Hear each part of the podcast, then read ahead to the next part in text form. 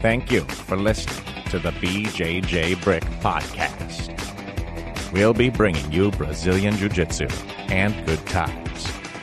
We hope to flatten your Jiu Jitsu learning curve, help you get the most out of your grappling ability, and meet your goals both on and off the mat. Welcome back to the BJJ Brick Podcast. Uh, this week we have episode triple three, 333. And today is a topic episode. Uh, what that means is once a month we do not have a guest, we just talk amongst ourselves. And this week we're going to talk about how to bounce back after injury. And uh, I think that's something I'm a specialist at. I've been a black belt in bouncing back from injuries for a long time, but I guess I probably trained through injuries, which is maybe not the smartest thing, but we'll talk about that here.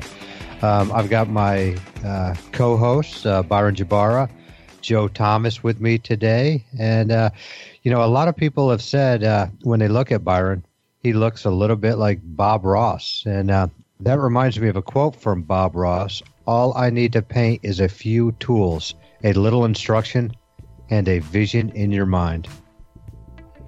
Joe, what do you think about that quote? Well, if you're not carrying a very big tool bag, you're only going to have a few tools anyway. Um, but you know, it, it, does relate directly to it does relate directly to jujitsu. You don't have to know the whole catalog of jujitsu techniques out there in order to have a good time, have a good roll, and be moving forward in jujitsu. That that actually is pretty applicable, isn't it, Gary? You need a few tools, you need some good instruction, and probably most importantly, you need some vision. And once you get to that point, you can start rolling and moving forward in jujitsu. It's funny you say that, Joe, because uh, I was talking to a guy yesterday and telling him really the only submissions I have are a Kimura and a straight ankle lock. That's uh, basically what I use. And and this guy was telling me how he has this, this, this, this, and uh, you know a few tool, few tools have got me back. But like you said, a vision too. Uh, you know, if I just have a couple tools and and no vision uh, of where I want to go, um, it's not going to help a lot. But uh, Bob Ross, the guy's a genius, and uh, just not just in painting, but you can take this quote, like you said, and uh, it's uh, very applicable to jujitsu. Well, and his worm guard was fantastic too. So don't. you know, he had a good tree guard. Um, you know, did, he painted trees in like ninety six percent of his paintings. Yeah, I like this quote a lot. You know, we had one last week from Bob Ross and then this week. And it all you need to paint is a few tools, a little instruction, and a vision. And I like how where you took it, Gary. You don't need to know everything, especially when you start off. But we've seen people compete and have very limited games and do very well as far as if you can get it to your game, keep it in your game, you're going to be able to to really have an advantage there. And you know, just to take this like on the big stage, when when Gordon Ryan you know that uh, I don't know four or five years ago, whatever. When he first came, he was he was a leg lock specialist. He didn't have a, a real uh, broad game as far as being able to do a lot of different things. And people were just complaining. All he does is leg lock. All he does is attack his heel hooks. All he does is, is, is you know roll around and, and entangle my feet. Yeah, but he's doing that. so you don't have to know. Jiu-Jitsu is intimidating. There's so many things to learn. There's so many positions, so many submissions out of each position but it's like a tree that branches that keeps branching and branching. And but uh, it's just learn a few of those get those down really well and then learn ways to no matter where you are to get back to those uh, tools that you have to work. So if, if you want to be a spider guard specialist you need to be able to get you know, from standing to spider guard, you'd probably pull guard, from guard to spider guard. So if you're whatever guard you're in, half guard, you need to be able to find ways to get to that spider guard. If someone has you in mount, how do you get to spider guard from there? Well, what's your plan? You, you may not prefer to roll them over so you're on top. You might prefer more of a shrimping escape to where you recover your guard. Just lots of ways. And in all this is just it simplifies your jiu-jitsu. If you're in an area that you're confused, Anytime in, in jiu-jitsu, it's like, man, I don't know what's going on. I don't know what I should be doing. Look for ways to get into positions where you are familiar, and that way you're at least trying to do the right things. You know, Byron, I like how you say that, and you know, I'm going back to the spider guard. I know that's your specialty, and no, you know, it's not. Got, I have a terrible spider guard. you've got different ways, you know, to get to the your moves from there. You know, like every time I'm caught in your spider guard, you always throw up the Black Widow. And Ooh. if the Black Widow doesn't work, you go right to the Brown Recluse. And uh, so, you know, I'm fighting off a Black Widow, then I got to fight off the Brown Recluse, and then you go right to the funnel web. And uh, normally the funnel web is deadly, but uh, you know, I you you've got it, you know, passed to go to each one. So, uh, yeah, your spider guard is phenomenal. Gary, I think people are wondering if you even know what a gi is at this point in time. No, I was thinking though, when you're talking about spider guard, how come moves off spider guard aren't named after spiders? I think we need to start this. Not yeah, you know, never- it's like it would be perfect to go right into the brown recluse. yeah, and there are some that spider names are cool. Funnel web, like like Yeah. all the ones you named were cool. Black Widow, man, that's a cool name. It, it probably involves I don't know Probably racking the guy a little bit, maybe. Yeah, Um, put you to sleep. You know, the brown recluse, uh, you know, will uh, destroy your skin. You know, will eat away at you. You know, kind of like ringworm. The, Th- th- this should be a thing. Yeah. We all to get this this thing started here is to Gary to make a uh, spider guard instructional.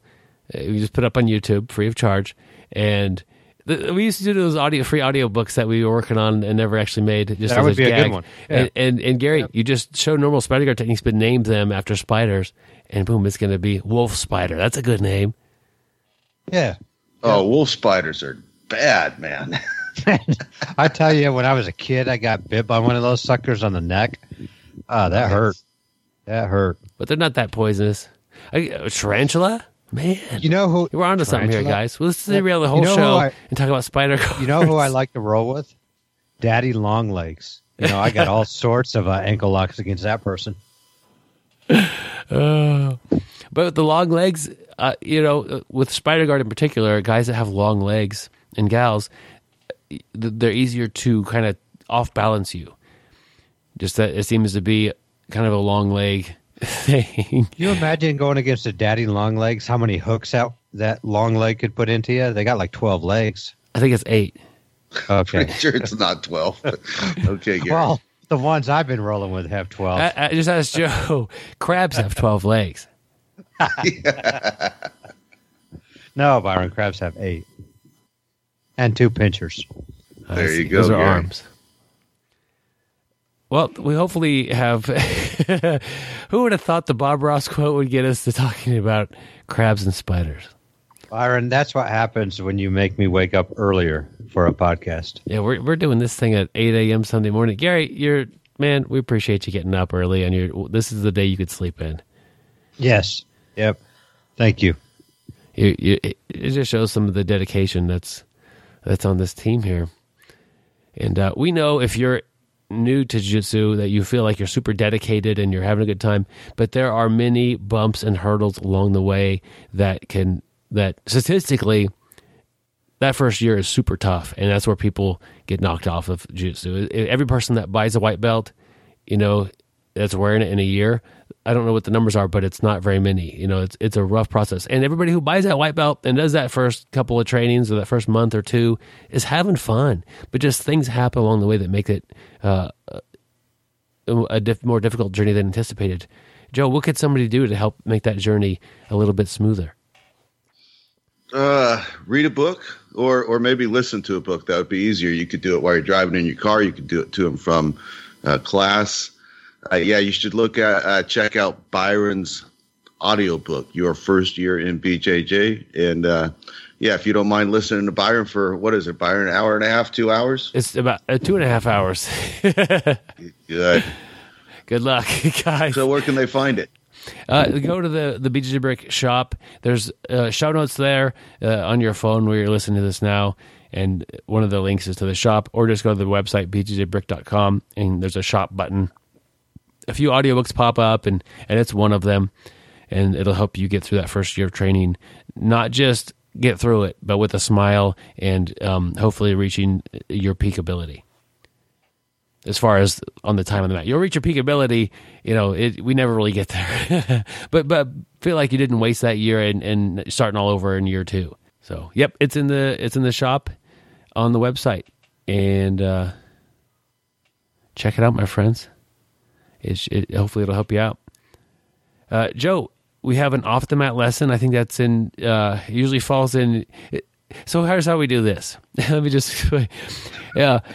Er, before before the show starts, we we kind of hey here's the quote. We talk about it. We'll talk about the article, and you know we just kind of briefly run through the show. And then I always like, does anybody have an off the mat lesson? And then so when I have them, I I always do one. Like if I have it, I'll do it because I don't feel like I do it a lot. Gary is like silent. and uh, and Joe's like, I can No, do I had one. one this time. But you no, really? You guys? Nope, I'm not ta- giving it. Yep, he's saving it. That's not real. Sa- save it for next week, Gary. I would I'm like. sick next week. we're, we're recording next week's episode right after this one. G- Gary's never had a sick day in his life. Or, a whole week.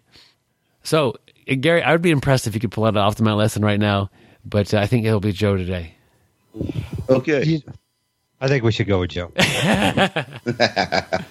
Rock, paper, scissors. Ah, you won.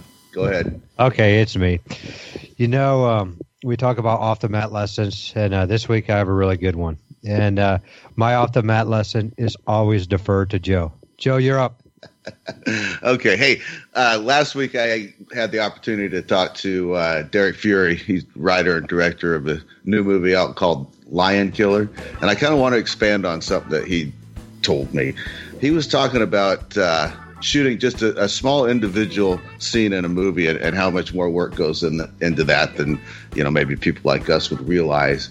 Um, you know, you might have a day of filming into a five minute scene, and you might have had a week or two of uh, prep and planning leading up to that. And as the director, um, you're really happy with it, but sometimes you're so deep in a project that your vision can get skewed a little bit. So it's important that you have a few people that can give you honest feedback. And he was talking about, you know, some of the people that he knows that he might ask for feedback from are actually like the competition. They're going to be critical, they're going to be negative. And then, of course, your friends are just going to tell you, oh, that's great, you're the best. So it's not always easy to find those couple of guys. And, um, but when you do, you run things by them, you get their feedback. And, um, he said sometimes uh, you just you have something that you're in love with and you get some feedback and you just have to leave it on the cutting room floor to speak so to speak and uh, start and start over and go a different direction and i was thinking about both those two things with jujitsu and, and one is it's really helpful if you can get two or three people around you that can give you good quality feedback. So that's the first thing. But the other thing is um, sometimes we'll invest a lot of time going down a certain path in jujitsu, and uh, and then find out that it's it's not what's going to work for us, and we just have to take maybe six months or even a year's worth of focus on something and leave it on the cutting room floor, so to speak. And I was thinking about you, Byron, because I think this relates a little bit to our topic episode this month. Our topic episode is bouncing back after injuries. And I just don't think that you can talk about bouncing back after injuries without saying something about injury avoidance in the first place. And in jiu-jitsu, oftentimes our injuries are just, you know, wear and tear injuries and, and repetitive use injuries. And Byron, weren't you at one point a triangle specialist off your back? Yeah. I, Yeah, I, I I, don't know. think- think is, a, it is probably a bit of a uh, stretch, but I really that was my main thing was triangle choke, pull guard, and triangle. So I, th- I think that's a really good example of this. And, and, and tell tell me about the transition. At one point, you decided it, w- it was just going to keep jacking your neck up, or what? It was my it was my lower back, and I could do. Um, so the I, w- I would do a lot of triangles in a training session, and you know, out of out of ten triangles, they were good, but twenty triangles or the the amount of triangles I would do in a week, I would occasionally get stacked, and and and I had ways to prevent getting stacked and and that sort of thing, but occasionally. You know, like anything, there's more than one way to, to deal with your opponent, and, and some people could stack me in a way, or sometimes I would just get stacked in a way that would kind of tweak my lower back. And then having, uh, you know, reoccurring injuries with my, my lower back injury is probably a stretch as well. Just it was sometimes really sore, and it would kind of slow me down at work a little bit as well. It's like you know what, I think I just need to change and just stop doing this because I looked, I kind of reviewed my uh, my my past, and basically all of my lower back uh, inflammation caused from triangle chokes um, that were getting stacked. And I could have maybe looked more into avoiding getting stacked, but I don't think you could ever totally prevent everybody from stacking you. And so I was just like, well, I'll just uh, do something else.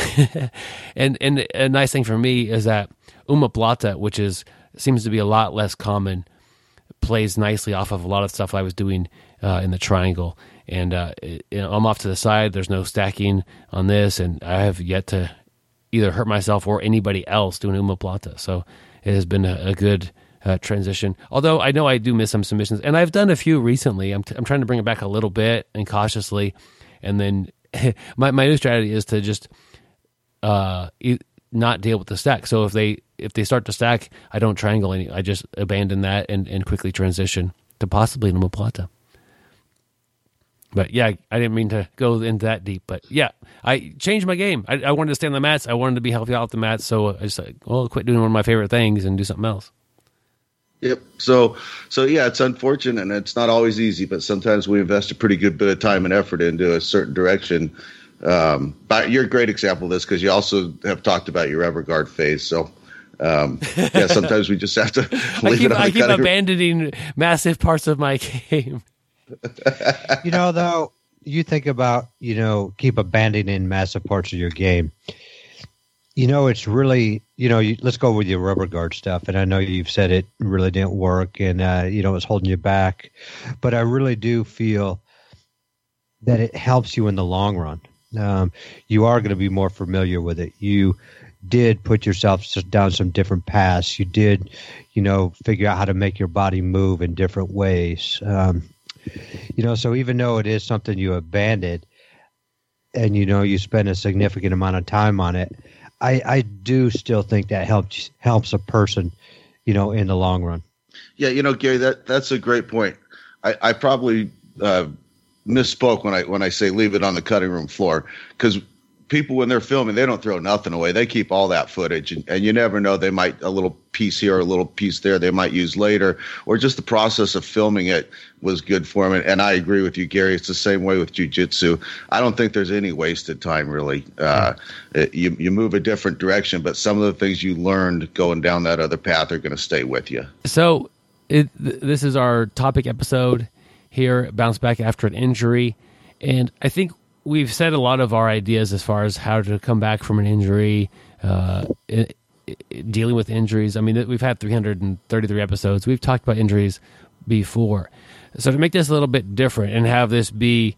Um, maybe have people on here smarter than us that are actually, on here. Well, I thought we'd import some articles from other sports because every sport is going to have people dealing with injuries, and see how they deal with them and see how that they make comebacks. And uh, I think that there's a lot to learn from these other sports. So we're just going to take these in order, Byron. Might we're as well. start with eight, eight tips to uh, make a strong comeback to running after an injury. So it's a good article. Um, a couple of things that I like in here. Well, let me start off by saying I think it's a second point says don't slack on physical therapy, which would assume that you went to a, a doctor. I don't think it really says it in here much, but I'd say my first uh, uh, tip is if you're actually injured, not just hurt or sore, uh, see a doctor. We don't do that often enough. But then don't slack off on the physical therapy or whatever the doctor prescribes. If you see a doctor and they tell you you need to stretch, you need to do A, B, and C, then take their advice and stick to it. I think that's so. I think that's an area where we all fail a lot.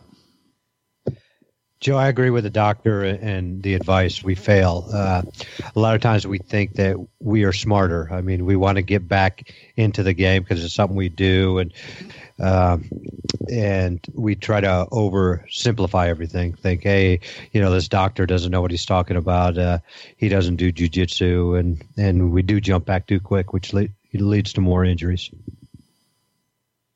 I also like the next point right below this, and it's uh, po- post injury comparisons. It says after a long break, you need to check out any and all comparisons to your runner self pre injury.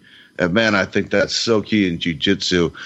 I've seen guys off the mats for a few months for whatever reason, and they come back, and it can just be so discouraging. You, oftentimes your cardio is not what it was. Your your reflexes, your action time isn't what it was. Your sensitivity to, to the situation, and it can be real discouraging. So, when you come back from an injury, um, just recognize that your teammates have gotten better. You had some time off, and just you know start pecking away and and and don't don't worry that the guy you used to tap every class is now getting some taps on you. Just just keep training.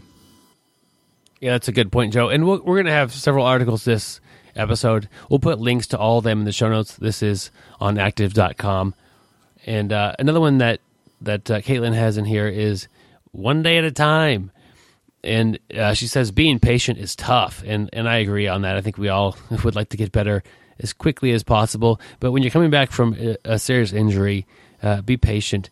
And rather than focus on the possible months or time you have ahead of you that is going to be, you know, subpar performance for a little while, um, just do one today. I'm going to do today, and I'm going to get get that. I'm going to try to do my best, or I'm going to be, you know, my best to recover and do a little bit of training, whatever you're doing. Um, but just that one day at a time. She says set mini goals each week and check them off as as uh, the, benchmarks uh, as you hit those benchmarks. So uh, you know, yet again, Gary's a big fan of setting mini goals, and uh, and that keeps you from getting frustrated from looking up like at you know, two months you'll be healed, but man, that's so far away. Uh, maybe today I'm going to you know focus on not feeling uh, you know, like building a little bit of strength in that injured area, or or developing a different part of your body. Yeah, uh, Byron sets many goals. Gary sets mini goals. Oh. M I N I. They're tiny, but they're still goals. You know, I can't believe you guys have skipped over the very first uh, point from Caitlin, the slow build, and uh, this is something that hurts me uh, a lot of times. Um, I don't slowly build myself back up, and you know, I know we've kind of talked about this point and other topics there too, but I try to jump back in full force. Um, you know, slow build, and what Caitlin says: the second you get the green light, does not mean you know going back to where you left off. Um, it is going to take you some time to get there. If you you know, not fully healed and you're slowly working your, you know, she's talking about running here, working your miles back up, you're going to stress your injury, you know, probably too much and re-injure yourself, re-aggravate the uh, the injury. So uh, slowly build yourself back up uh, to where you were before. Don't jump in, you know, full force, two feet, you know, just going crazy like a wounded cougar.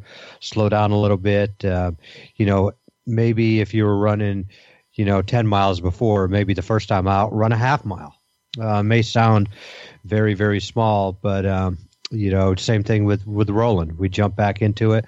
Instead of rolling seven rounds, maybe roll one round or maybe two rounds with a really uh, technical higher belt, somebody who is uh, where you're not going to explode through everything. Uh, so that one actually is my favorite point right there. Yeah, it's it, and here we get into a little bit of uh, the differences between sports because if you're running, you can control uh, how fast you're going, the effort you're putting in, how far you go, all those things. And so if you're nursing an injury, you you could dial back those different categories. Um, for jiu-jitsu, it's a little bit different because there's another person involved who who is actively you know working with or against you as you're on the mats and so really choosing that training partner is a big part like gary was saying of being able to um, come back at the rate that you feel is best. So instead of it being able just the distance you run or the speed you're running, you need to be, have the right person to train with. And it might mean that, you know, if there's 10 people in class, only three of those people are going to be the ones you're going to train with today. And you only get to roll three rounds instead of, you know, four or five or whatever you're used to rolling. Um, but uh, I think, I think the people that you could tell, hey, I'm just, my shoulder has been sore um, do you mind if I work on you know this position or or something in particular? And they listen to that. Um, that those are people that that could really be a big help. All right, well, let's let's go to the next article here. It's on uh, Shift Movement Science.com. and uh, and this is a pretty deep thing here. Uh, you know, this is definitely something that you I'd recommend you read. Um, it's just it, it approaches injuries in a different way than anything I've seen in the in the jiu-jitsu community. It uh, talks about um, pain science and, and, and why your body is, is hurting sometimes and, and how that affects you. Um, but the article is called Three Reasons Why a Gradual Return to Gymnastics Following an Injury is Key Pain Science, Tissue ad- Adaptation, and Psychology. So uh, that's what this article is going to talk about. Yeah, the, the guy that wrote it, uh, a lot smarter than us. I don't know a lot about pain, pain science, but uh, in reading the article, got me to thinking about the old adage "no pain, no gain." And uh, I think, especially when you're recovering from an injury, but just in general, you got to be careful with that because there's a difference between discomfort and pain. And if you're coming back from a shoulder injury or something and a certain movement is causing you pain, that's not something probably that you should push through. There's a difference. And so uh, if you go out running in the morning and it's 5 a.m. and it's 32 degrees and that cold air hurts your lungs, then it's good to tell yourself no pain, no gain, and to, and to push through it. But um, yeah, so so that's kind of my takeaway from this particular point. Yeah. Um, so in in gymnastics, just as our, I don't think any of us can do gymnastics at any significant level or ever have, but um, they, they, they do generate, and it's talked about in the article, some pretty extreme pressures on their body and and some pretty crazy movements, and also some repetitive movements. So there there are a lot of things here that that that, that are pretty crazy. Just as example, guys, um, I at, at work I, I made a, a medical alarm on uh, a person at a uh, at a gym who was doing gymnastics, a teenager, and he was doing. I think he told me a double flip, which is crazy. The amount of front of, flip of of height, yeah, front flip. It, the amount of height and the amount of speed you have to have rotation uh, on that. And when when he landed, he his knee contacted his forehead and it dented his forehead. Um, it gave him a skull fracture. His own knee gave him. Gave, I can't even touch my knee to my forehead. I tried it.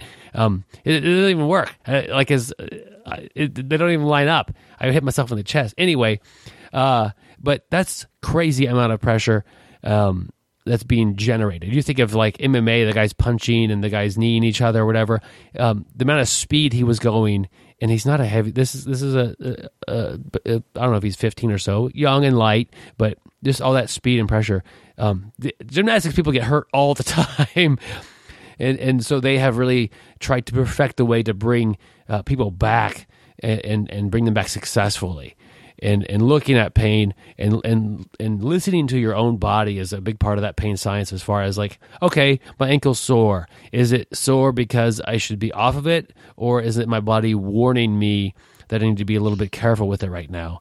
Um, and that's that's a big part of it. If you every night you're going home and you're feeling a little bit more sore than you were the day before you're probably headed off you know in the wrong direction as far as any kind of recovery. Um, if you're a little sore here or there and it changes that's probably not such a big deal. But all, these um, these people, and it's I think it's a little easier. Um, so, so as adults, and, and a lot of us doing jiu-jitsu are adults. that a lot of us listening to this podcast are adults.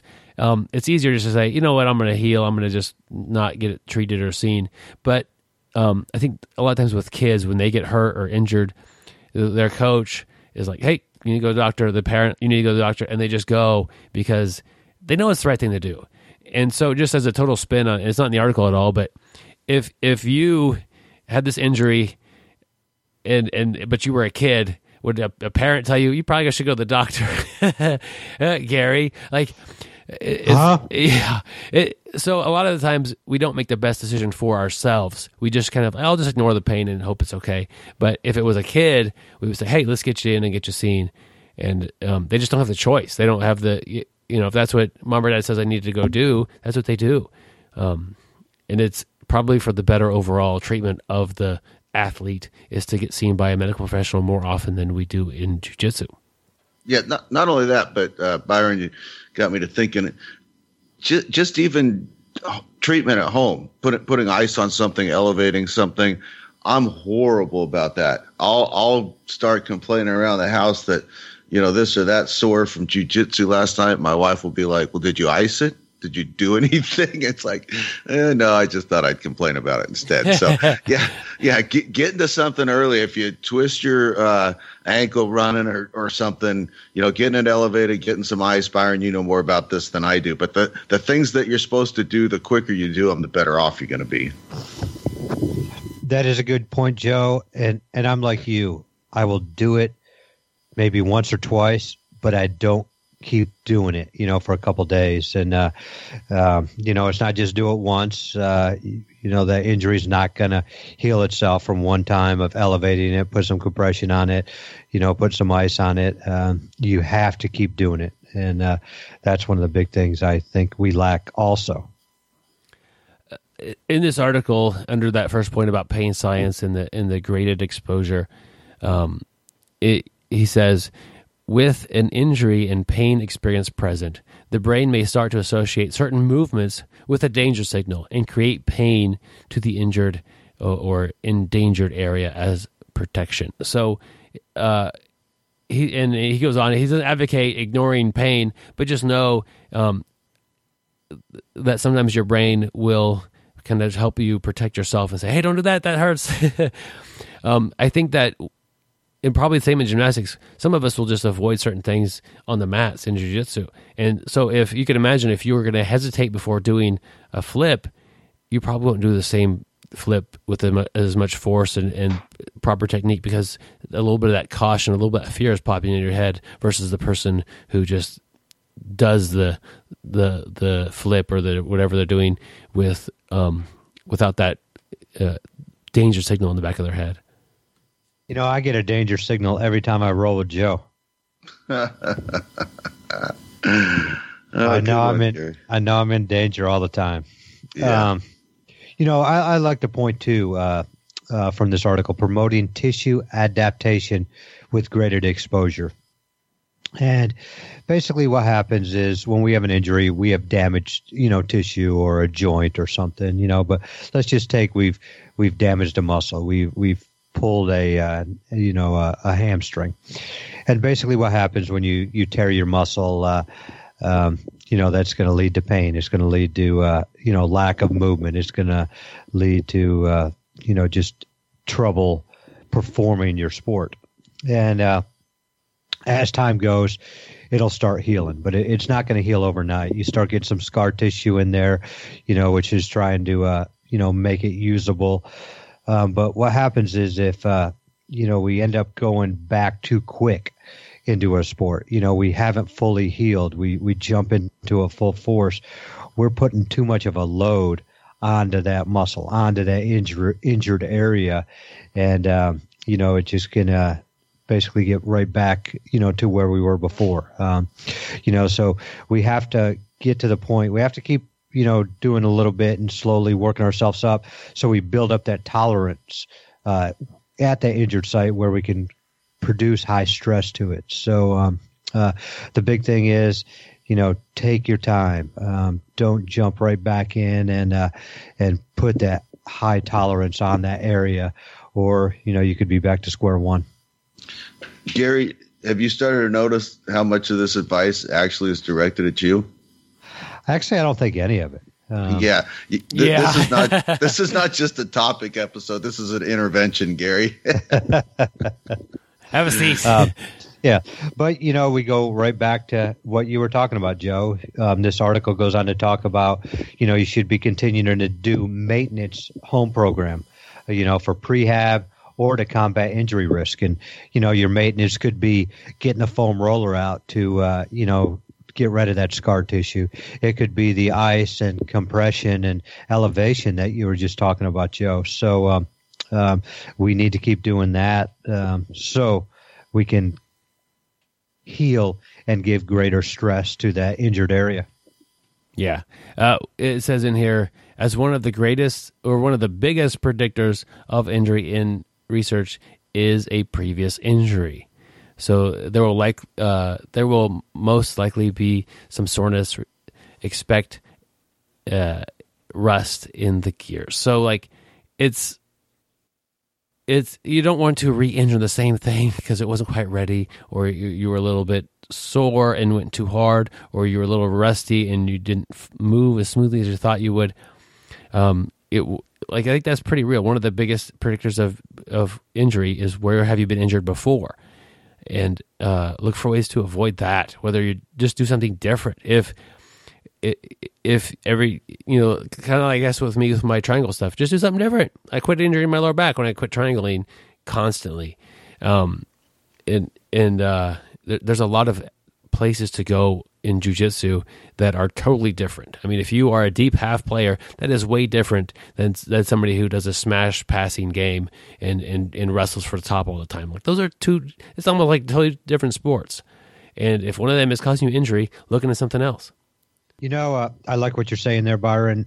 When you get stacked, is it normally the same side of your back, the same spot where you're getting injured? It's just lower back. I think. Okay. Yeah. Because I have a spot. Uh, it's on my lower right hand side, and it's always the same spot where I've never really been injured. Really, well, I guess the very first time, but I, I get little tweak injuries, and it's always that same spot. And you know, so it just made me start thinking when you're talking about that with you getting stacked was always in the same spot. And then I was just thinking of this point too that we just went off, uh, you know, talking about prehab, and it makes me think that maybe I need to work on my flexibility, you know, of my back or, or, you know, my hamstrings or because I, and I'm wondering if it's on my, my right hand side. My, it seems like my hamstring is a little more flexible though on my right hand side, but you know maybe it's an imbalance that's causing that. Um, maybe I need to do more deadlifts, you know, slowly and work my way up to build that up. Um, you know, I was just thinking of two ways to prevent injuries. You know, you were talking about I'm not going to do triangles anymore, but you know you're still going to get stacked every now and then. So maybe if I, you know, do some maintenance or or build that area up and keep it flexible, uh, you know, it'll keep me on the mats there longer too. Yeah, that's a good point, Gary. I'm not I'm not avoiding the triangle because of anything in particular than just getting that lower pressure on my back. But there's still a ways guys can put lower pressure on my back. Um, and maybe maybe that's why I, I play a lot of butterfly guard and I just don't even re- realize that because it's really hard to stack somebody from butterfly guard. I mean, it's not really what you do to that to address that guard. And I hadn't thought about that. I think that the big guy we roll with on Saturdays, Byron, could stack you from butterfly guard. Probably so. it's uh, he can pretty much do whatever needs to be done to me. Um, it does start to talk about uh, like the mental effects of dealing with an injury, and it's interesting because it's coming more from a coach's perspective and and how that they want the athletes to be able to perform and and you could be watching uh, this this athlete you know doing these flips on a balance beam and that's where they fell or whatever and you could tell if they're a little hesitating on things or they're not quite the same as they used to be and it's not from injury it's just from they're a little bit afraid of what's going to happen um, I think that's also a thing in jujitsu. Um, and I don't know if that's a bad thing either. yeah, I had a, a friend. It's been about a year and a half ago now. He was uh, fighting a takedown while we were training, and somehow him and his training partner got tangled up. Uh, he broke his his uh, lower leg about four inches above the ankle, and I remember he's laying on the floor writhing in pain, and uh, for a minute, and I, I, wasn't being judgmental of the guy. I was actually trying to give myself some optimism. I, I, started thinking, well, maybe Travis just doesn't have that high of a threshold of pain. he's rolling around, but he's probably not hurt that bad. And then he grabbed his his knee and pulled it up towards him, so his foot came off the floor, and his foot was just kind of dangling at the end of his leg. And it's like, ah, shit. So yeah, he, he broke both bones in his lower leg, dislocated his ankle, uh, had you know a plate put in and screws and he's back on the mats, but man, I, I spent some time thinking about that, and that's got to be pretty sketchy. Then when you come back and you start doing takedowns again, and you know he does a little recreational kickboxing. He said, man, the first time he threw a, a kick with that leg on a heavy bag, he was nervous as hell. So. Um, yeah, I'm, and the more serious injuries like that, I imagine there's quite a psychological hurdle to get over. Yeah, that that would be pretty intense, and And th- I mean, things happen like that, and I wouldn't blame him at all if he just wanted to avoid takedowns for who knows how long, or or just do takedowns for uh, ways that aren't really that uh, that impact. Um, they don't create big impact. So, um, I, you know, I remember even being a white belt, getting thrown hard, and then having the person that threw me land on me as well. So, like, boom, boom. I'm like, this throwing thing kind of miserable. and so, still, like, if I'm going to try to do a throw, I'm always cautious that this person could also throw me because I my my understanding of, of the throws is, is fairly minimal, I guess, where it probably should be. But just that that you know, I know. I really wasn't injured, but getting that wind knocked out of me several times and probably uh, you know a day or two, it's just like if this person and it's the way it is. Anybody who's that is significantly better at judo, when you go to throw them, they're gonna go ahead and throw you instead. Like I initiated this. It's like, could you imagine Joe doing an armbar on me and then you get armbarred? Like it doesn't really happen, but it happens with throws. It happens with my throws sometimes. So I'm I'm much more uh, the person who likes um, like a a single leg takedown or or um, arm drags things like that that don't foot sweep foot sweep. I do foot sweeps are really fun, um, but don't yeah, involve I hate it. risk I hate for me. Foot sweep. So, oh, you love the foot sweep, Gary. All you got to do, Gary, is one time foot sweep me when I'm foot sweeping you, and I'll probably never do it again. well, you know what I've actually thought about is finding a way to make my foot smaller, which I think will make it harder for you to foot sweep me. you you so do I'm working have on that right now. Yeah, yeah, you have tiny feet anyway. I don't know what that says about So you as a person. That would be a, that would be another uh, fake uh, audio book. yeah, we're just racking these up over here. Yeah. Didn't Bilbo Baggins have huge feet? Yeah, and Gary's I mean, I, I know they're easy to get a hold of, but I don't know if you could foot sweep that guy. That's a lot of contact with the floor and a lot of weight. I got my money that Byron could. Okay. Yeah. I- I'm looking forward to that super fight. Yeah, we'll do that next week. So I, you know, I urge you to check this article out. It's it's a lot more scientific than uh, than we really got into. We'd have to actually just read entire paragraphs or entire sections to make it uh, work and flow. But um, uh, the Yeah, big a Byron, big takeaway from here, yeah. Oh, I was going to say, finish. Go ahead, finish. No, a big takeaway is that um, a lot of coming back from injury is going to be some mental things. And and know that for yourself, know that for teammates coming back. Like you know, if if, if Gary got hurt, you know, doing um, his his his uh, Brown recluse sweep, um, and then he gets in that same spot again and i know this like I, I should expect him to be a little bit you know he's testing the waters here and he's seeing if he's um, able to do this and and and to be a good teammate and and to to work with him. If he wants to do that brown recluse sweep again that's up to him. And uh and, and if it was injury prone maybe he shouldn't be doing that but um you know switch to something like the like the uh black widow or something like that would be better for him. But just just to expect when as a coach when teammate when when team members come back they might be a little hesitant to do things that involve their injury which is not just normal probably smart. Um it, but to also look for ways to get around that to get them to be you know if they do get full strength back and they're still cautious of things like you know you could do this you know your your, your doctor says you're 100% you know you feel 100% there's no reason that um that, that you can't attempt this thing I don't know. what were you gonna say, Gary? No, yeah, that definitely makes sense, Byron. But you're talking about black widows, and I'm afraid of spiders. So I'm going to get on my bike and pedal over to the next uh, article, which is the sufferfest.com. And this is a biking article, uh, six steps to getting back on the bike after an injury.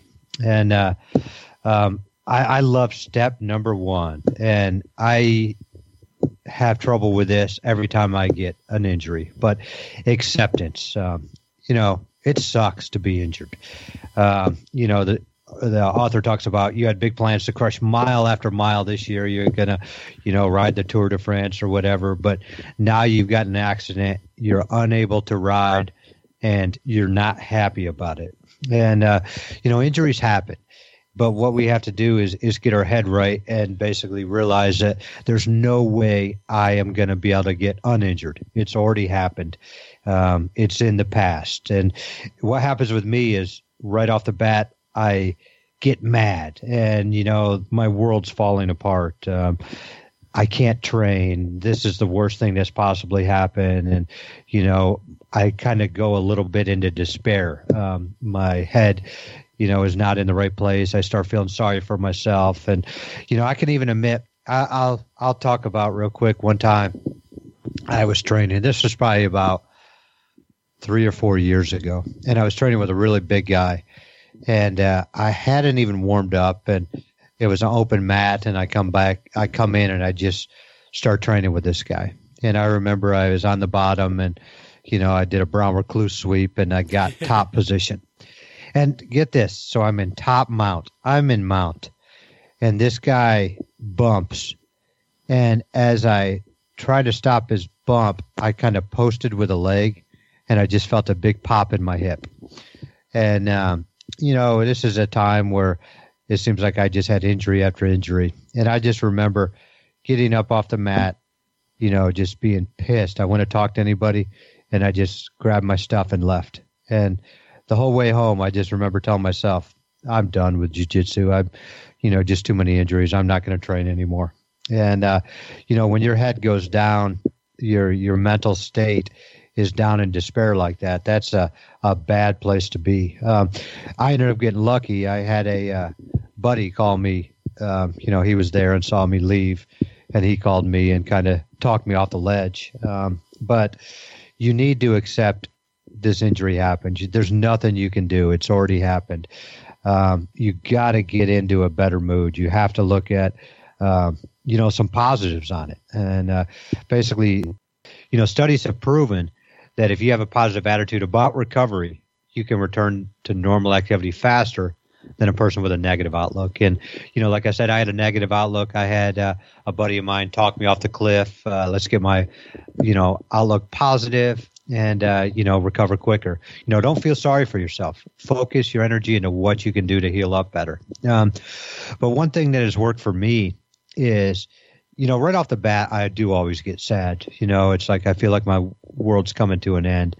Um, I can't train jujitsu, which is what keeps me solid. Uh, you know, I need that jujitsu to have fun, to to get rid of all my stress in life, and and I just enjoy it so much. So when it does get taken away from me, you know, I do fall into despair, and you know that lasts for like an hour, and then I get my head on straight. But the one thing I always tell myself that while I'm injured I seems like every time I'm injured, I come back better. Um, a lot of times I do need a, a break. Uh, you know, I, I, normally don't take any breaks during the year unless I'm injured. I just keep going straight. And Byron and Joe will tell you when I'm injured, most of the time I do keep rolling. Um, but when I do take time off, it allows other parts of my body to heal it allows me to watch some videos and and you know I'll keep watching those uh, about jujitsu on some area that maybe I'm working on. So even though I'm not on the mat, my mind is still training. My mind is still getting better. I'm I'm focusing on activities that maybe I can get better uh, with, and I'm also cross training. So you know, let's say I hurt my shoulder. I can still ride an exercise bike. I can still go ride my mountain bike if it's summertime.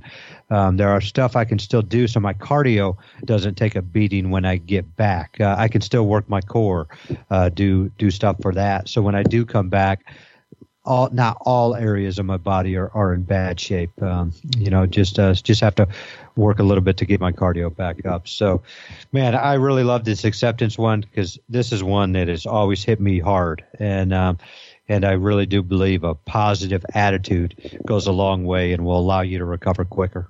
Yeah. Uh, on here it says, well, uh, first off, it says he's not a doctor, and so it's a disclaimer. Uh, neither are we, and neither should, even if a doctor's on a podcast, listen to your own Byron. doctor. Byron, they know you. You are you are a doctor of pain, and Joe's a surgeon of submission. Oh, what does that make you? Uh, patient. Oh, Gary, I think you might have won the internet right there, man. Why, thank you. I've never won it before. Well, I've never awarded it either. But uh, he says, uh, be smart, or more precisely, don't be stupid. And he's talking about listening to your doctor.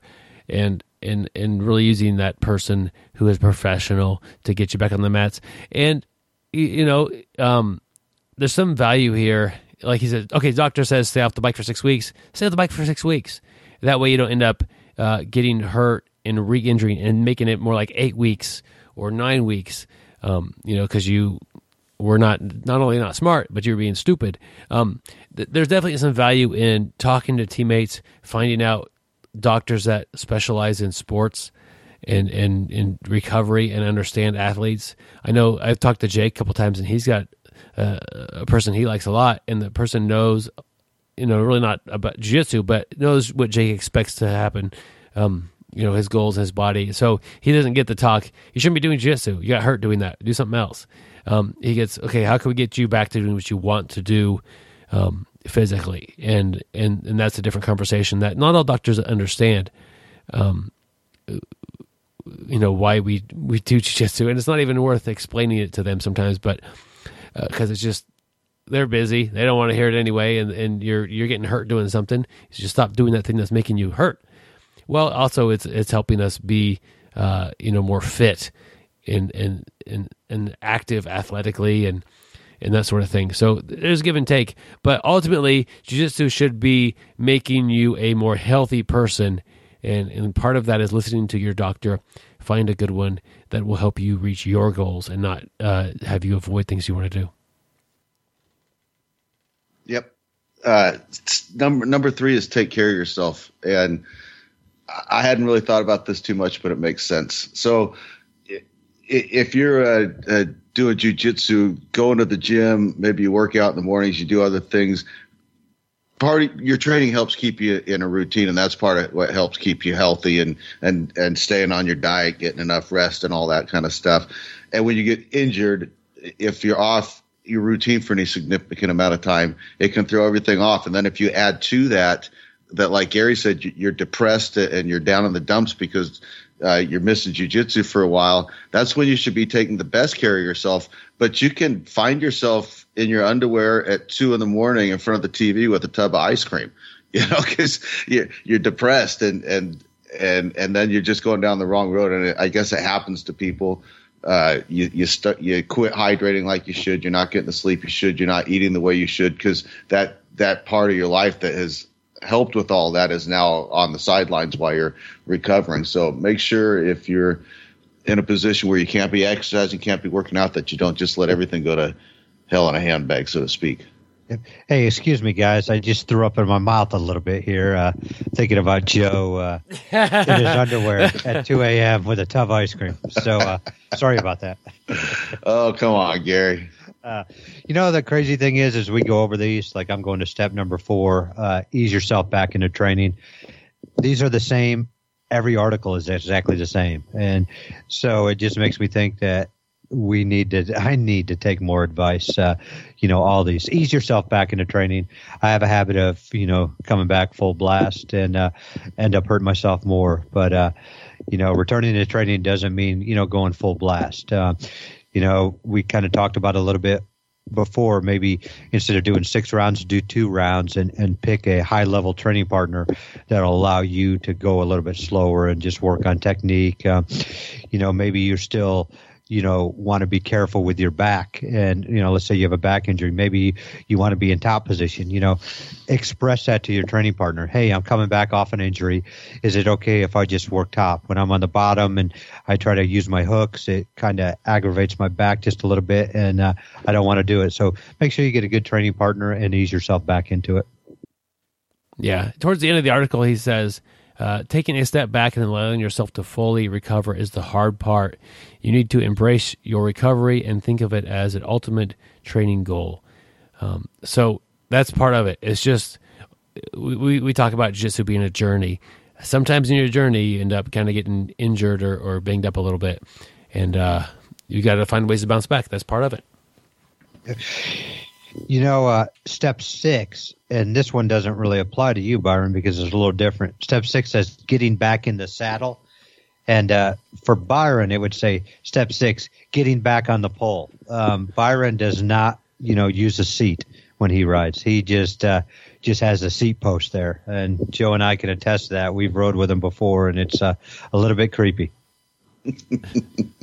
and I thought you were talking about the pole at work, you know, Byron.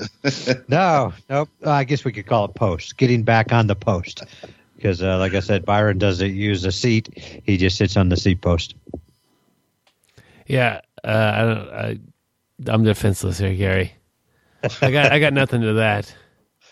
Uh, but you know what he's talking about. Uh, you know, you are now back, and you can get back on the saddle. You can start start uh, uh, uh, doing jujitsu or you know riding your bike. Um, you know, ramp things up slowly. And Joe, you talked about it earlier. You're you're not going to be in the same shape uh, when you come back. And you know, I kind of like uh, one thing this author was talking about. You know, he's talking about riding and what he does uh, to get back. Uh, you know, if he just tries to go his regular miles at his regular pace, you know, he's just going to end up killing himself. So he does uh, what he calls tempo efforts. He does six minutes on, four minutes off, or seven minutes on, three minutes off. And uh, I, I thought that's a great way to do it. You're you're you know still you know, taxing your muscles, but you're not totally killing yourself. And uh, so he probably starts at six minutes on, four minutes off, does that for a, a couple sessions, then goes to seven and three, and uh, finally gets himself where he's uh, riding uh, back like he used to. But, you know, transition back into it slowly. Yeah, I could I, sometimes, you know, start back two minutes on, uh, 10 minute break, followed by um, shower and getting ready to do something else um, you know, start slow. yeah, gotta, well, I, well, I like that. You know, you go two minutes on the seat post, and you know, because when you're coming that's back, more than enough, you know, Gary. You don't want to spend a ton of time on it. You're easing, no pun intended, your way back into it. I, I put that on the tee for you, and sure enough, hit right off that I, tee. I hit that one right into the fairway. Uh, so let's. We have another article uh, three components to coming back stronger from injuries. And this one, I, I really liked it. It's it, ha- it says a lot of good things in here. It's more about um, uh, physical, you know, weight training and that sort of thing, and getting getting back, um, not just where you were, but actually stronger. And uh, it, I think there's a lot of good stuff in here, guys. Did you get a chance to check this one out? I, I did. Um, two two things. First, uh, this article got me thinking that the psychological effect is going to be different for different people. Uh, this article is written. Um, so it opens up with uh, this uh, person tore her radial ulnar tendon during a lift. She was at a competition, uh, and she was on pace to make the national team and was attempting a heavy clean and jerk. So. Um, when I get injured, which I, I, don't really get injured, I get nicked a little bit and, and take a few days off.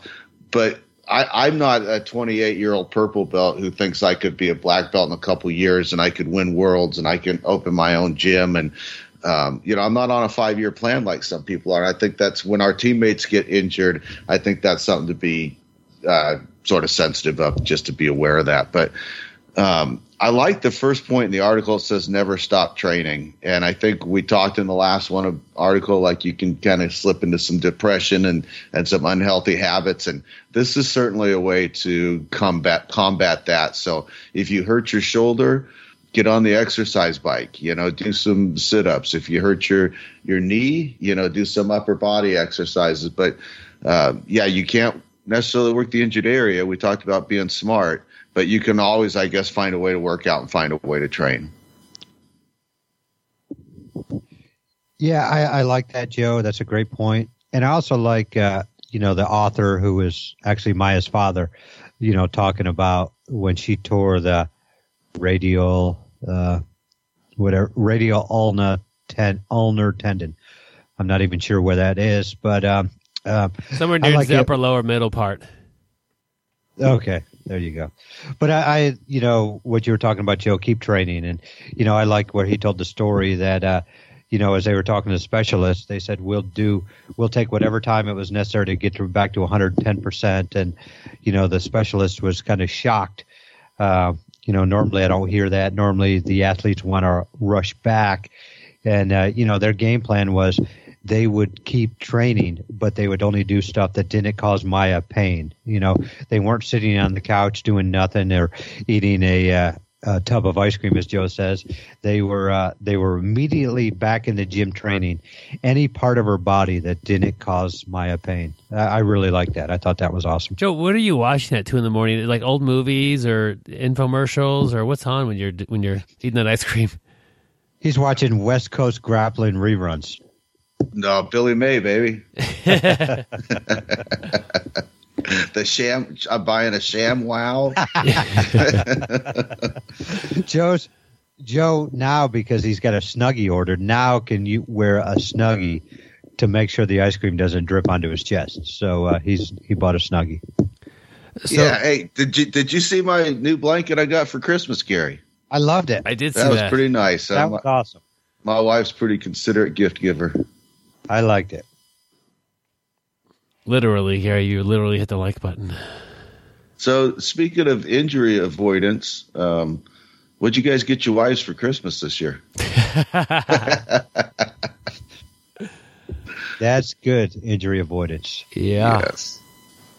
I think my main gift was uh, uh, some earrings, and then I got her something when we were on our vacation that she didn't want to buy herself because it was too expensive. So I snuck off and bought it, and it'll surprise her.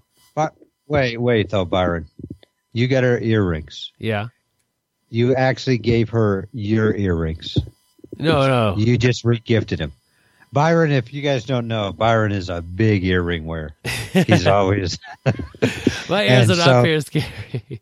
It's funny as I defend It, some would- it things and wouldn't don't be defend so others. bad. It wouldn't be so bad if they were the diamond studs, but he looks pretty ridiculous with those hooped earrings on. I tried to go with the pirate Can't, look. can't get him to take them out. you can't even get him to take him out while he's rolling half the time. Yeah. And it's terrible. You know, you next thing you know, you get your hand caught in it, or you know, you rip his earlobe off. But uh, it's terrible. But the nice thing is, after all these articles, maybe Byron will take some time off next time his earlobe gets ripped off. Maybe.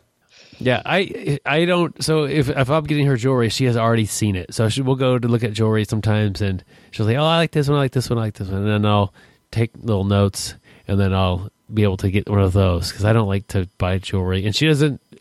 I mean, if she doesn't like jewelry that I get her, she'll let me know, which is nice. But I don't just go in and buy something uh, that is pretty specific to someone's personal taste. I'm not good at that. So give me some guidance, and she does that. And the other gift I got her was just she wanted it. She was like real torn about it. It was more expensive than she thought, you know, she should pay for something. And so I got that for her. And She didn't know about it. How about you, You- Gary? What have you would you get? have- Uh, I don't give my wife anything. I'm I'm smart. I'm going to get beat up. yeah, but no, Byron. I just thought you could have made a big mistake. This article or this uh, episode won't air until after Christmas. I know. but Becky may actually listen, you know, go up to your recording room and actually listen to this episode beforehand and know she's getting a used pair of your earrings. Um, so uh, you you better make sure you hide this really well. The key to the key to And- giving and you earrings right is the now, box. Byron's think. Right now, Byron's thinking, no, my wife wouldn't go up and listen to the recording before it aired. Byron, she she messages Gary and I all the time. She's like, "You got to bring Byron in check." I don't know what he was talking about midway through that episode, so we get a lot of valuable feedback from her. That's that's Yeah. good. Now, hey, you guys got to do what I do. Is I'm getting my wife a couple pairs of grappling shorts and two or three rash guards, all in my size. My wife does not do jujitsu, and the great thing is that she'll end up giving it to me. So works perfect. I, I have given my wife a gi for uh, either her birthday or Christmas, and she wears it sometimes. Perfect. So that worked out okay. Yeah. Yep. Well, now that Byron has derailed this article, Yeah, I did. Uh, let's let's get back to point number two. Um, rebuild the full range of motion, and um, you know the old scar tissue uh, can destroy you. Um, so when you get injured, you uh, will build up scar tissue in that area, and, and normal muscle fibers, you know, they kind of go straight across, and scar tissue is your body's way of, you know, healing really quick and trying to make it stronger, and the the the muscle tissues are kind of like zigzagged. Um, you know, they're not just smooth and straight across, and but it, it makes it strong. Uh, you know, so that you can keep uh, keep walking or whatever you need to do. So, um, but it, that scar tissue will uh, decrease your range of motion. It'll, which you know is not going to be beneficial. You know, you take Maya's uh, what she needs to do that clean and jerk. She needs to be able to, if she's got a sh- shoulder injury, she needs to be able to put her arm over her head. Um, you know, to to do the jerk phase or you know doing snatches or whatever she's doing. But um, you know, so you need to. Uh, increase that range of motion. Uh, you know, if you're injured bad, you're probably going to go be seeing a physical therapist, and kind of like what Joe says, you need to do what that person prescribes. And there's probably going to be a lot of stretching, uh, a lot of moving. Uh, you know, with with light weight or no weight, moving through full range of motion, um, probably foam rolling to break up that scar tissue. But um, you know, the big thing is uh, to to to excel at your sport, we're going to need full range of motion, and that'll also uh, keep injuries at bay in the future there also. Speaking of full range of motion, um, so the author put a hyperlink in the article, and it's uh, for an anatomy book. It's called "The Body Movable Blueprints of the Human Mus- Musculoskeletal System: Its Structure, Mechanics, Locomotor, and Postural Functions." That's pretty heavy, but anyway, it's an anatomy book. Um, if you want to know more about this stuff, sometimes we're just shooting in the dark and we're just guessing. But there are all kinds of uh, resources out there to educate yourself. And for anybody who's really interested in this, you know, picking up a, a decent anatomy book might be a good idea. Yeah, that's a good idea, Joe. And so this article has. Th- I mean, if if that's interesting, you step on that gas pedal and go and dive into that. You'll be quickly an expert in something that most of us couldn't even get through reading. Like that's uh, anatomy books are pretty tough. I couldn't hardly read the title of the book. There you go. Uh, so component one and is never stop training. That's that's fairly simple. We don't always uh, can't always just train on the mat, but but do something physical, be active, do something that doesn't involve your injury, so you stay in shape. Component two, rebuild to the full range of motion. So you're doing that uh, physical therapy. You're getting back to to where you were as far as that full range of motion. Because if you stop shy of that, um, I think that the chances of re-injury are greater because you know your shoulder's really tight now and it's not where it used to be. Well, a tight shoulder is more likely injured than a shoulder that has a full range of motion. And, and the third component, get the injured area as strong as steel. And and I think Gary knows uh, he's seen this done before. uh, Gary, Yes. how would you get an injured area as strong as steel? How would I make the injured area as strong as steel? Yeah. Well, well okay. I just threw you a, a, a curveball, I guess. So, um, he says if you put twelve weak kids and twelve strong kids on the football field, who do you think would be most likely to get injured? yeah, the weak kids are going to get injured. So, just being fit, being strong, being being an athlete will decrease your chances of injury. Now, to get there, you have to train smart. You have to lift, uh, you know, smart. You have to build your muscle in a smart and safe way because you could just as easily get injured lifting weights as doing, you know, jiu-jitsu or any other sport. Probably not gymnastics. Gymnastics get injured easier. Uh, but uh, if you look at people, you could you look at two people grappling, you can almost tell this person is more likely injured than that one. Uh, you know, all all things other than that being equal, being more fit being more flexible, being stronger, uh, protects you against some injuries. And he talks about uh, what was it, a golfer or a tennis player? I can't remember.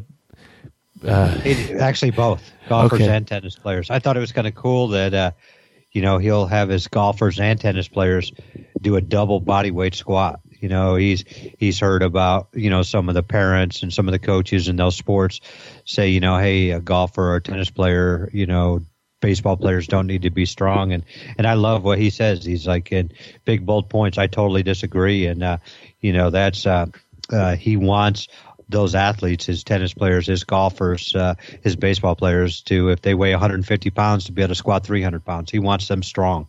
He wants them flexible. He wants, you know, them to, you know, to to be strong and flexible where they're going to perform much better.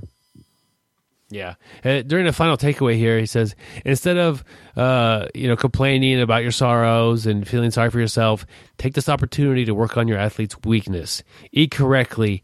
Uh, it's a major factor in recovery. High performance machines need high performance fuels.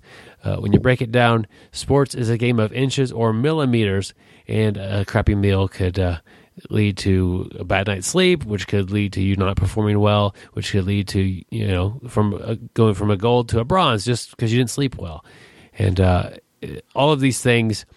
Uh, you know, we never really even talked about it this till just now. Um, eating correctly, building. You know, if it's a muscle injury, you need some protein to help build muscle back. If you're if you've changed your your workout routine, you might you know, if you go from a mostly a jiu-jitsu style of, of workout to, you know, I'm going to hit the weights a little bit because I can at least build up my leg strength while my neck is getting, you know, uh, he recovered. Um, you know, add some more uh, protein, gain some gain some muscle in your legs during that time. That would be great, uh, right, Gary? You can't have chicken legs all your life. You can't have chicken legs all your life. You you do have to be able to double your body weight squat. Um, talking about eating chicken legs. Oh, I'll eat chicken wings. All right. Yep. but I like if it was easy, everyone would do it. You know, he's talking about uh, like you know you said Byron uh, the eating part, but it made me start thinking. Uh, you know, he's talking about are you really doing everything you can to be you know to get on that podium or, or whatever you want to do you know if it, it's really your goal are you really doing everything possible so let's just talk about. I can tell you all. Well, Byron, I think you eat pretty well, but I know I don't. I don't know about Joe, but let's say I'm injured and I really can't train much at all. And you know, this is where I'm saying maybe I'm watching some videos.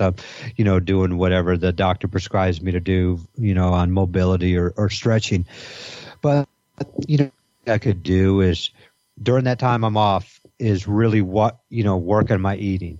So first of all, I'm going to be working out less, so you know I got a chance to put some weight on, uh, which is not good. But you know the other part is, let's say I'm eating out four days a week and I'm you know eating ice cream and you know even at home I don't have good eating habits. But so let's say I'm out really for six weeks I can really focus on my eating, which is going to help me heal. Like Byron says, if I'm eating good protein, it's going to help me heal. But by the time I get back on the mat, maybe I have now made a habit that I'm eating better. Um, so now not only can I train and I'm, you know, doing my rehab and I'm hitting my weights and I'm training my jujitsu or whatever sport I'm doing, but now because of my injury, I have now created a habit of eating well. I am just going to be that much better.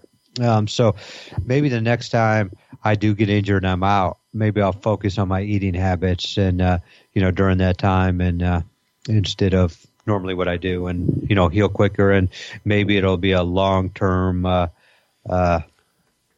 uh, habit change for me.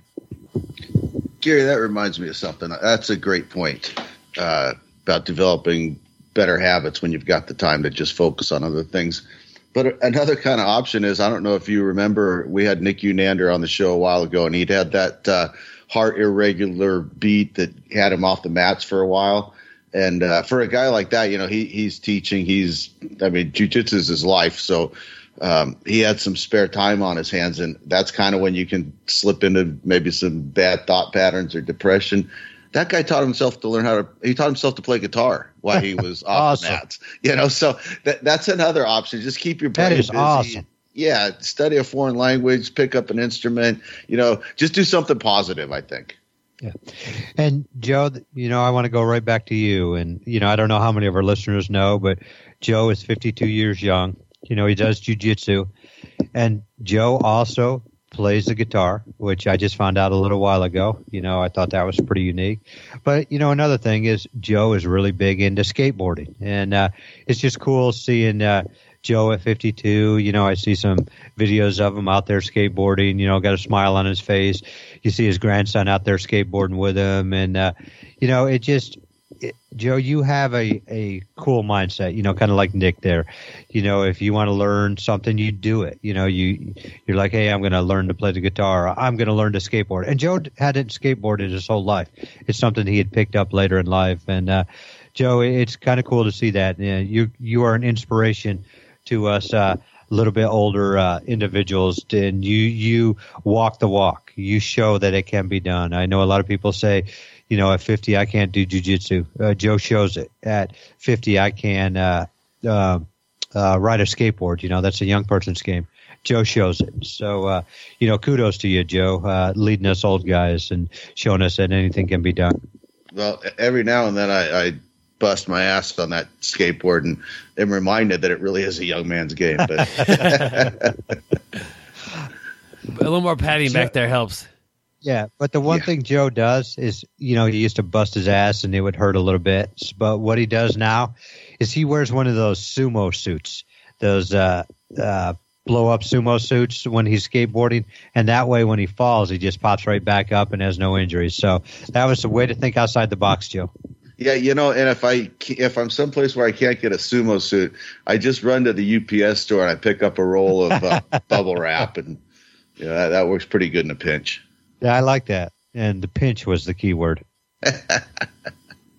Man, okay, guys, this episode's going a little longer than than typical, so uh, check out all those articles. I'll put links to all of them in the show notes.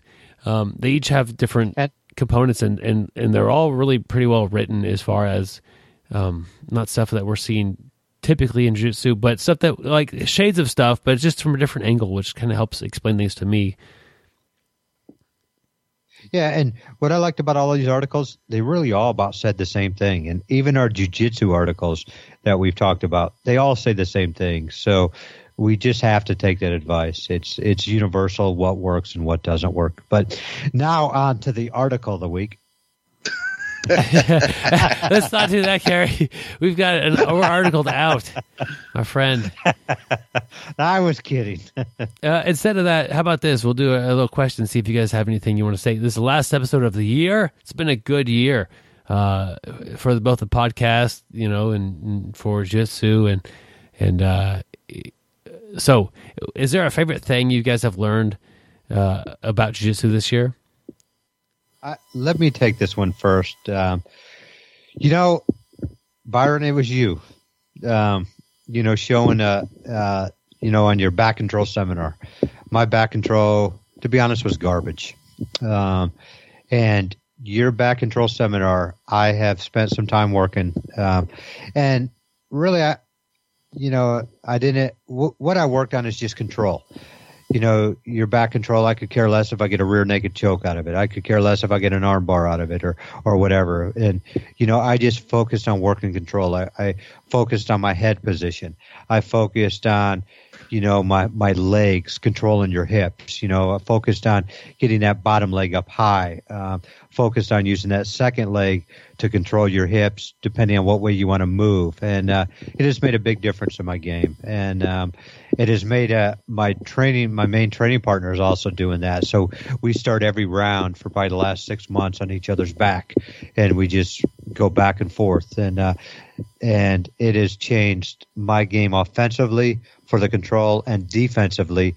I feel like I'm a lot better getting out. Um, Byron, you had very good, you have very good back control, and I used to hate being in your back control, and because I've worked it so much offensively and defensively, I am now not as scared to get in your back control, but I'm still scared of the Black Widow and uh, the Brown Recluse. Um, and, uh, you know, I know a lot of times you lead me into the funnel web, so I, I am afraid of those, but uh, that's what I've learned and, and has really helped me out. Uh, my favorite thing I've learned this year in Jiu Jitsu. Glad glad that you enjoyed that, Gary. That mean, thank you, man. means a lot.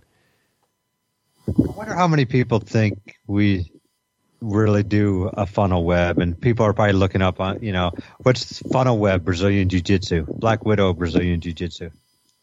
Probably nobody. Yeah. Okay. I hope- Hopefully, That that'd be my guess. Yeah. it's all explained within the episode itself. It's contained because we started with. Uh, if we joke about it in two weeks and don't explain that we thought Spider Guard should have some spiders named after it, then it, Yep. then then people might think about it. Yep. Joe, what about you? You know, I, I, I think it's just going to be kind of the last thing I learned more than my favorite thing. You just you learn so much in a year, so I don't I don't know if this is like the best thing I learned this year, but I've been watching Lachlan Giles uh, body lock passing series lately, and I, I, don't know that. And this is what I like about jujitsu. I don't know that that specifically locking the body and doing the pass the way he does it is necessarily going to end up being in my game. But I do a lot of like uh, a leg weave, you know, smash the knees together when my opponent has been half guard, and um, you know, I do a lot of pressure passing and the details that Lachlan has in that thing, as far as head positioning and, and weight distribution, and I mean, it's it's just really golden. It, it pretty much can be applied to any type of uh, pressure passing. So I think kind of working some details out in that recently is probably the highlight of what I learned this year. That's cool, and that yeah, that is a good instructional uh, there on BJJ Fanatics and uh, I'm working on that one as well. it's uh, he, I, I, like his style of teaching. Um, for my thing, it's just been the transition to um, to focusing on back control, like like kind of like Gary was saying. But it's just it's just changed my game. I think the year before I was I was more of a of a guillotine uh, headhunter, I guess would be a way to say it. Like I wanted a guillotine and so it didn't really require me to do any particular position. I could do it from, from guard, I could do it from top guard, I could do it from half guard top, uh, bottom half guard, like mount or side control. I, I was looking to guillotine. And I still will, will wrap up the head sometimes, but I'll, many times when I'm rolling, I'm looking to get uh, to the back just because it's it's so efficient and and, it, and it's such a such a good spot to be. So the idea that I constantly want to improve my position until I get to that position which is basically the best position. Um, that that's kind of the goal, or that's kind of just like the direction that that I that I send my jujitsu. And I don't always roll that way, but um, yeah, you better believe it. If I'm in a in a competitive roll and and I'm looking to take the back, whether whether it happens or not, I'm, I'm always looking for the opportunity because it gets a lot easier when you're back there. And and some techniques, you know, some of uh, looking at John Danaher's uh, stuff on, on back attack and and going back and looking at Ryan Hall's uh, uh, back attack series that he had, and and just getting online and, and talking with teammates. And Gary showed me one of the coolest uh, grip breaks uh, that I had seen. Like that, he did to me. I'm like, how come you do that so easily? And he's just showing me a little detail about how to capture that arm. Like, man I I was doing it wrong. So uh, just just making minor adjustments and getting kind of deep into that is where my game has gone in the past year or so. So uh, it's been it's been good. And and I, I, think it's important, you know, as we all talk about these things, is they take time. I, you know, I don't know how long you've been working on the uh, that pass, Joe. How long has that been? Well, uh, that type of passing is sort of the core of my top game so for a long time. Um, and then it's nice if when you've been working on something for a long time, uh, that, that there's just still always so much more to learn, you know, and um, it's nice when you can borrow from somebody that's doing something slightly different, but there's so many things that fit. Yeah. So give it, if you want to work on a certain area of your game, don't give it a, a one day training session or even a week you know, hopefully after a month you've seen progress in that, and that'll get you going in the right direction. But you could you could easily spend. I could be saying the same thing next year. Still working on back attacks. Still working on taking the back whenever I can. I, I think I worked on guillotines well over a year. And uh, same thing. I don't know how long I worked on my rubber guard and my triangles, but it was probably more than a year each.